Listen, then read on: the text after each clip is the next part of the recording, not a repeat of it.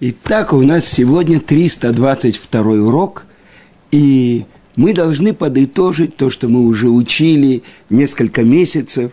И я просто повторю то, что, с чего мы начали. Мы начали с того, с Мишны, это шест, э, вернее, Барайты, это то, что говорят мудрецы Талмуда. Э, это наша шестая глава поучения отцов, Перкеавод. И это пятая и шестая в одних местах, а просто шестая э, Мишна, которая говорит, что велика Тара, э, и выше она, чем э, первосвященник и чем царь, потому что царя наделяют тридцатью привилегиями, а первосвященника двадцатью четырьмя. А Тара обретается при соблюдении 48 условий. И вот эти условия мы учили. Давайте вкратце повторим, что здесь сказано. 48, как бы мы называли, ступеней или возможностей приобрести Тору. Что нужно, какие качества нужно иметь человеку. И вот, прежде всего, когда он постоянно учит, когда он слушает слова своих учителей, когда он заучивает наизусть, многократно повторяя то, что он получил, то, что он внимателен во время занятий постижением сердцем, разумением сердцем, при обдумывании того, что он получил, при трепете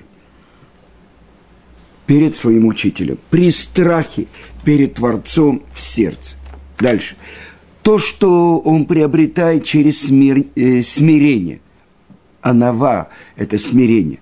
Самый большой э, пророк еврейского народа был самым смиренным человеком в мире, и это наш учитель Моше Рабын.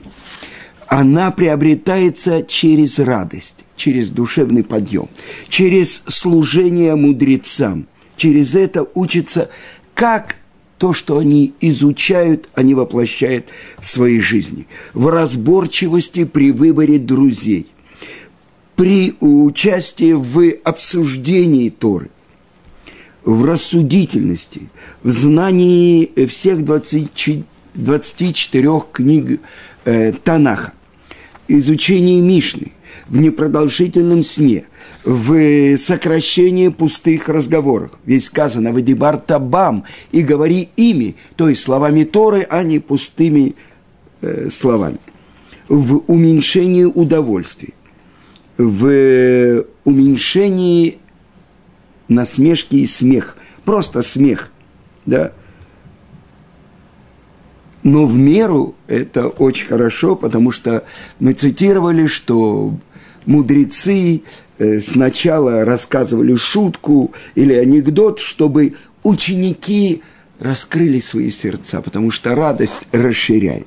Э, в уменьшении занятий делами, в долготерпении, э, не быть вспыльчивым, не проявлять гнев.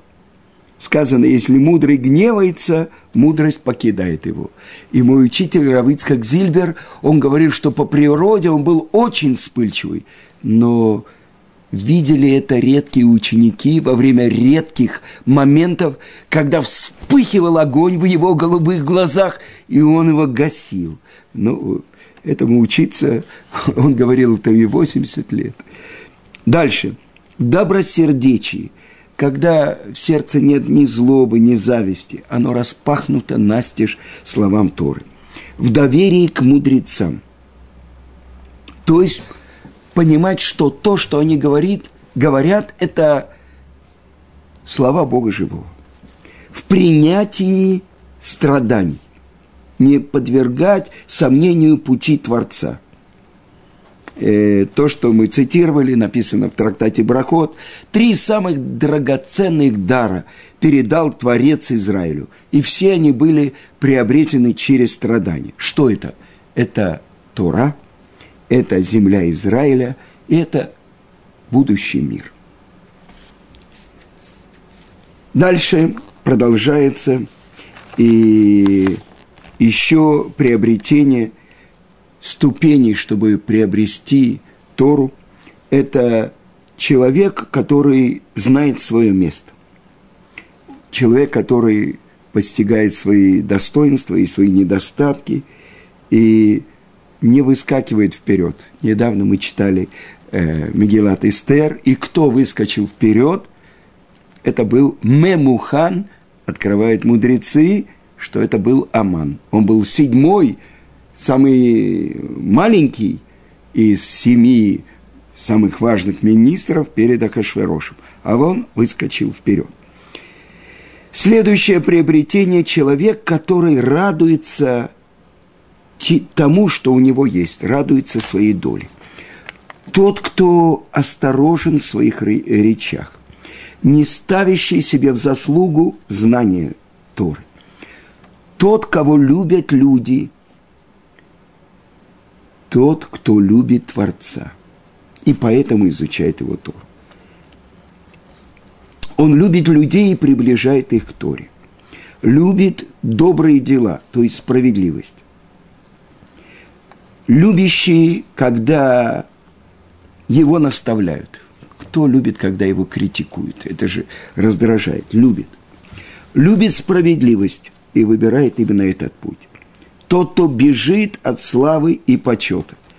Я рассказывал, что Гаон Рамыш Шапира, когда был здесь вечер э, памяти Равыцка Зильбера, отмечали 10 лет, он сказал, этот человек всю жизнь бежал от почета.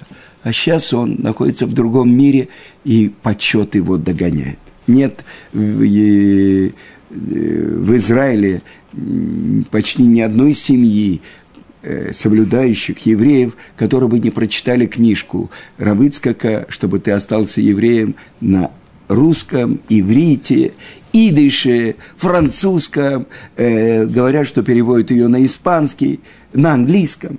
Так что человек, э, следующее приобретение, который даже в сердце своем не гордится своими знаниями. Э, он не радуется тому, что он назначен судьей, и он должен выносить свое решение.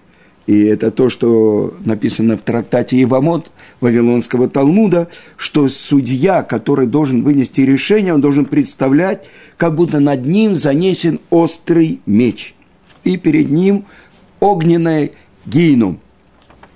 Дальше.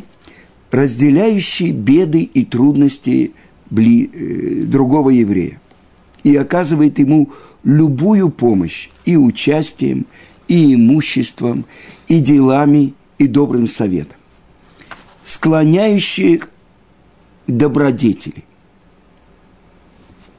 То есть он направляет человека, чтобы он раскрылся на добро. Э, тот, кто указывает ему путь или э, просто еврейский закон направляющий его по пути мира. Если между двумя евреями возникала э, ссора, Аарон приходил к каждому из них и налаживал мир. Дающий разуму своему спокойно постигать Тору. То есть он у, у, занимается углубленно и регулярно.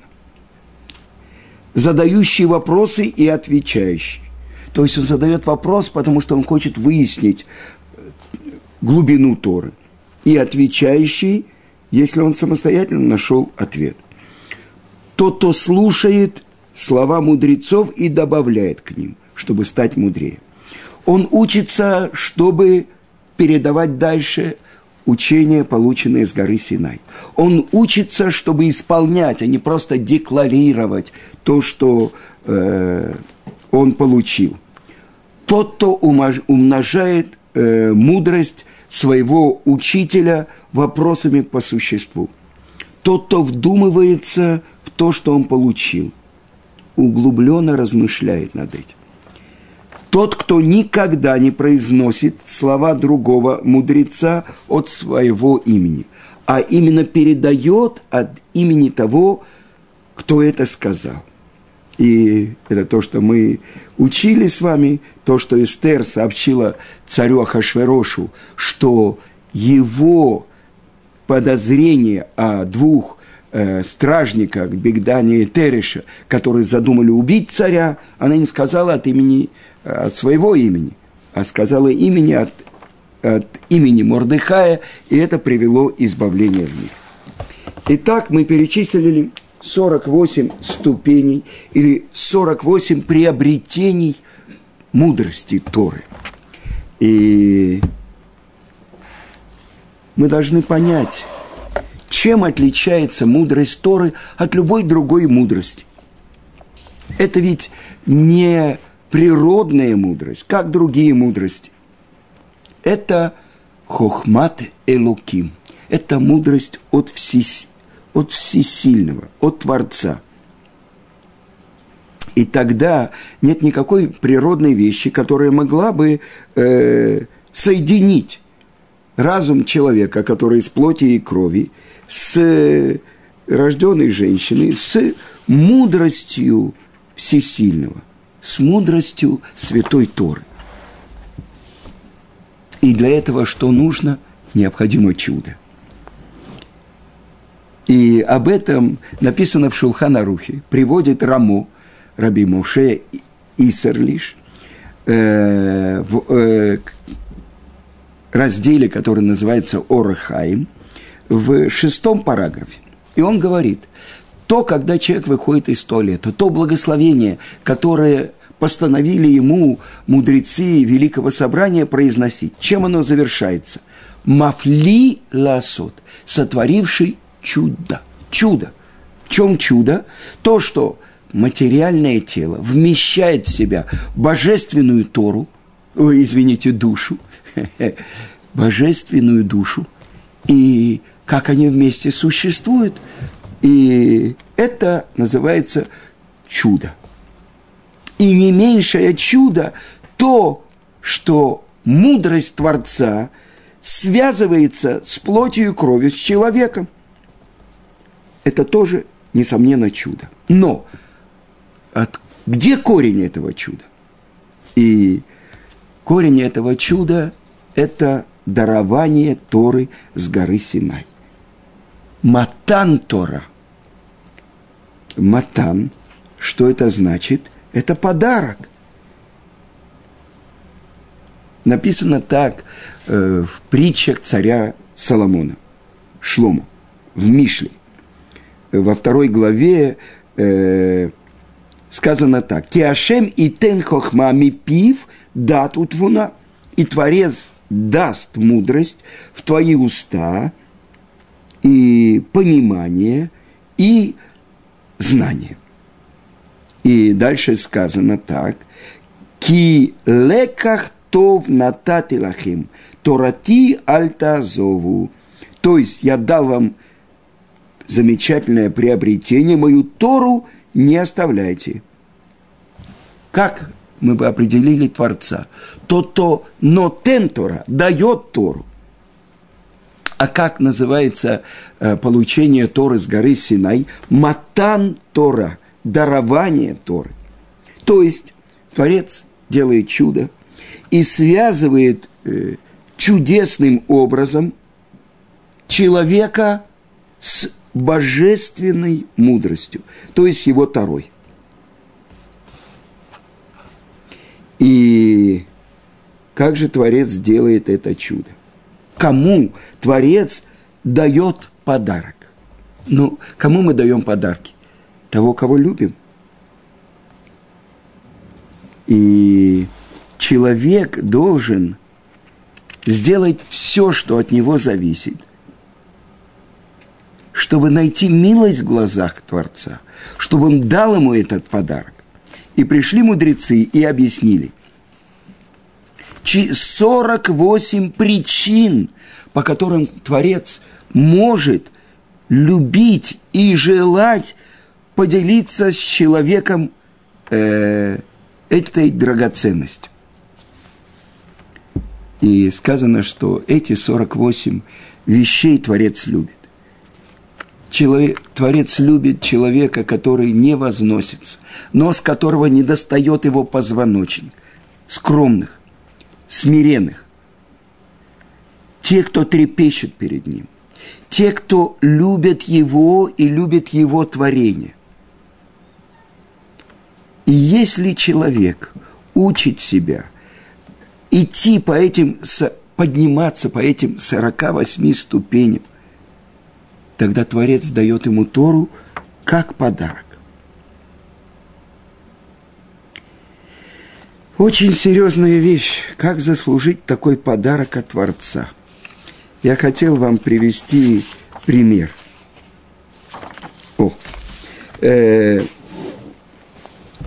и я опять же, э, используя предыдущую, э, что я не говорю это от себя, а от имени Рава Дарона Довида, Гольда, Машгеха во многих ешивах в Иерусалиме. И он приводит э, историю, он слышал про то, что происходило в Ешиве Ор Исраэль много лет тому назад. И э, глава Ешивы был э, Гаон Равнейман. И вот пришла, это в Петахтикве находится Ешива, очень известная Ешива, э, мать со своим сыном. И э, глава Ешивы проэкзаменовал его, вышел к ней – и сказал, что знаний его, ее сына не хватает, что принять его в эту ешиву, и он советует отправить его э, в ешиву более слабую. И в это время э, этот молодой человек разразился таким плачем, рыданием, что это удивило главу Ишиву, и он обратился к нему и спросил, что, что происходит.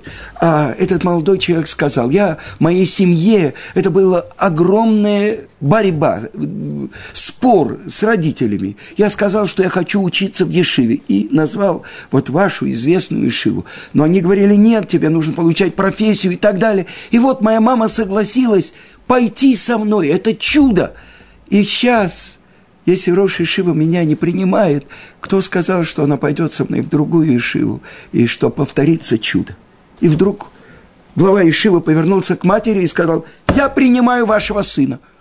Как, э, глава Ишивы, только что вы мне объяснили, что у него знаний не хватает и так далее. Вы сказали, что он не может учиться в вашей Ишиве, надо какую-то Ишиву послабее. Да, но это было до того, как он так горько заплакал. А если он так хочет учить Тору, что это вызывает такие горькие слезы у него, это достаточно для меня, что это хватит ему сил, чтобы преодолеть этот разрыв между ним и моими учениками, и он еще будет одним из первых. И это то, что в нашем поколении мы видели на наших глазах.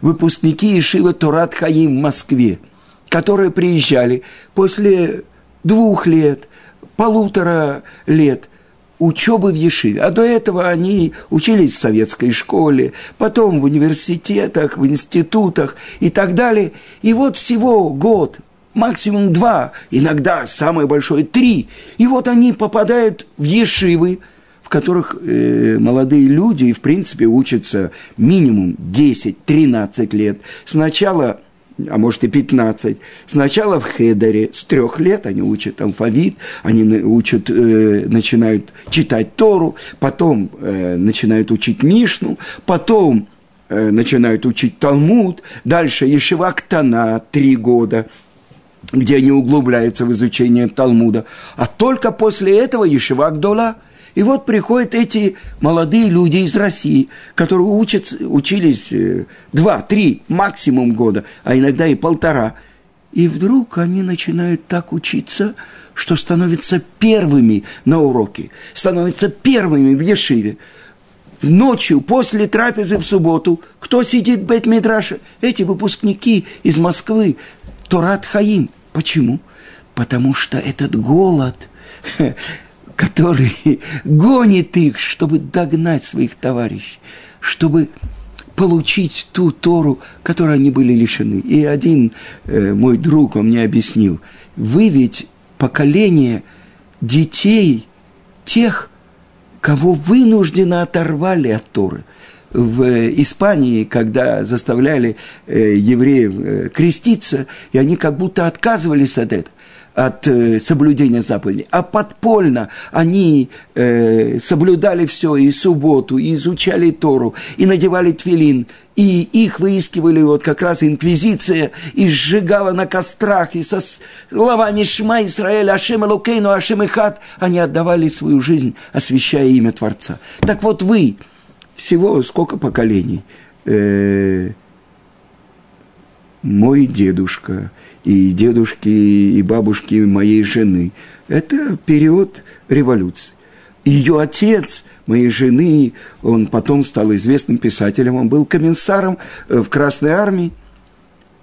И вот мой отец Зикраноли Враха. Еще учился в Хедере, а потом, когда убили э, погромщики Булат Булановича из Польши, прискакав э, в местечко Беларуси, э, его отдали в детдом.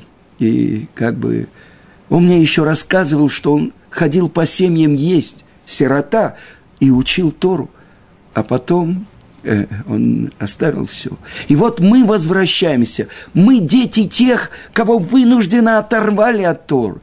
Так этот голод наш, это то, что Творец нам дает безгранично. И это то, что Рамойша Соловейчик, тот, кто основал эту Ешиву в Москве, э, вместе с Равицкаком Зильбером, Зикранот Садик Левраха, и он говорил в Ешиве Торат Хаим, когда было внесение свитка Торы, за тех трех евреев, которые посвятили свою жизнь передаче Торы и творили великую милость во время самых страшных э, лет советской власти.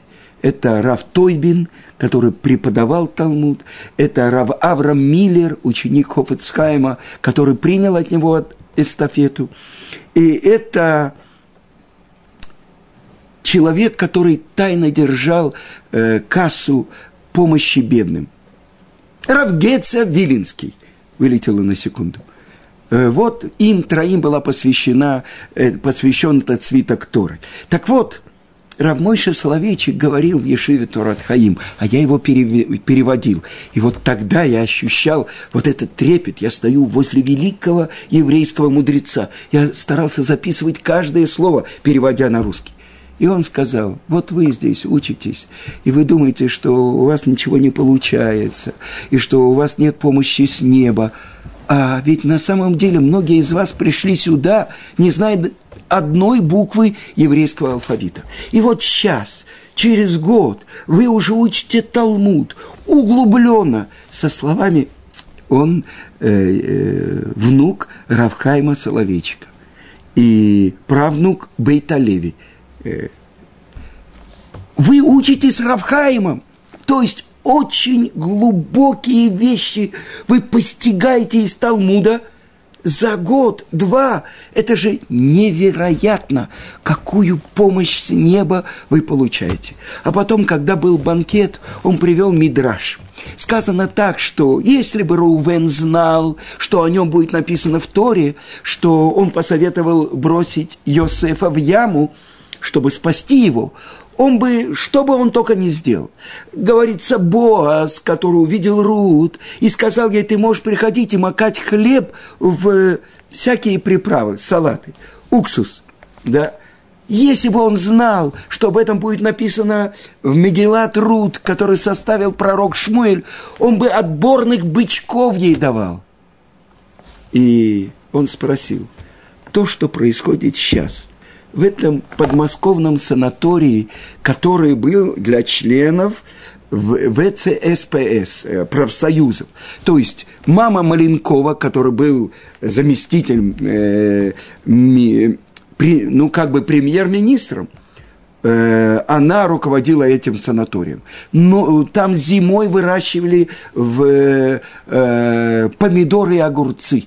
Там было специальное место, где из черных и желтых тюльпанов выкладывали профиль Сталина. Вы понимаете?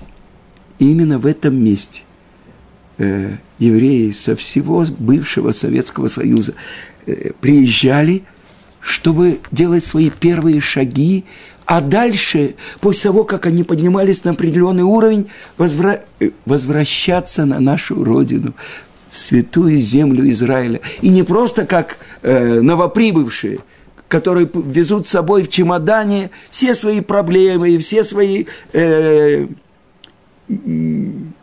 нерешенные дела из России. Как рассказывал один человек, это как Россия. Здесь в любом э, магазине можно и водку купить, и все что угодно. Они ехали сюда, чтобы попасть в Ешивы.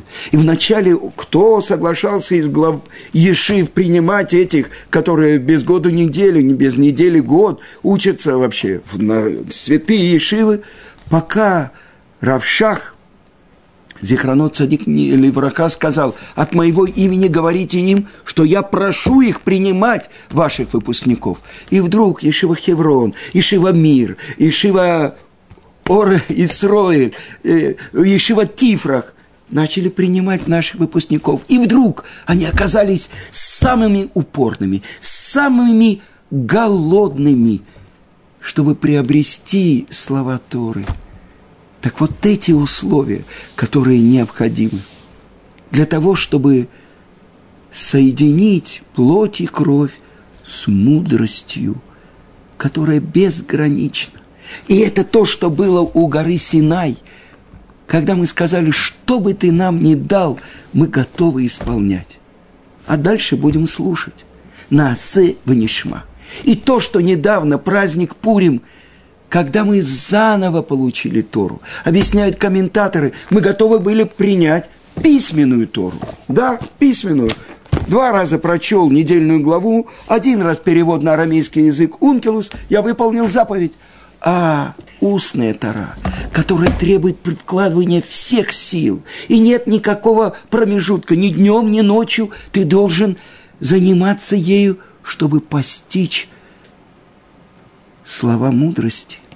Почему так христиане сжигали свитки Талмуда?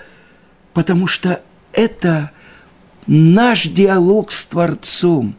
Это то, что Творец нам дал, мы учим и углубляемся, и выводим из этого тысячи и тысячи законов. Как сказано про Раби Акиву, из корон букв Торы он выводил тысячи и тысячи законов. Короны – те, которые мы получили у горы Синай, и те, которые мы потеряли, когда сделали золотого тельца. Сказано в трактате Шаббат, 88 лист. «Весимхат олам аль рошам». Когда Творец будет нас заново собирать со всех четырех концов земли в нашу землю, чтобы это было поскорее, тогда вернутся к нам эти короны, которые мы получили у горы Синай. Две короны. Одну за то, что мы сказали «Насе» будем исполнять, а потом вторая, вторая корона за то, что мы сказали, а теперь мы готовы слушать, готовы учить, понимать. Это две высшие меры, через которые проявляется Творец мир – с одной стороны, с правой стороны, это хохма, это мудрость, которую человек может получить только от другого, из книги, от своего учителя. И это бина, это понимание, Раша объясняет, вывести свои выводы из того, что он получил. Эти короны мы утратили, и Раши объясняет, они были сделаны мизившкина, из лучей славы Творца. И написано в Торе – что когда Муше спускается со вторыми скрижалями, лицо его сияло так, что никто не мог к нему приблизиться. Думали, может быть, это э, он уже не человек, а ангел. Это то, что в будущем каждый из нас получит за приложение усилий, чтобы постигать Тору Творца. Вот эта мудрость, вот это приобретение самое главное – который человек может получить в этом мире. Если ты приобрел правильное понимание, что тебе не хватает? А если ты его не приобрел, что ты приобрел? Так говорят наши мудрецы в Талмуде. Чтобы мы с вами приобрели это правильное понимание –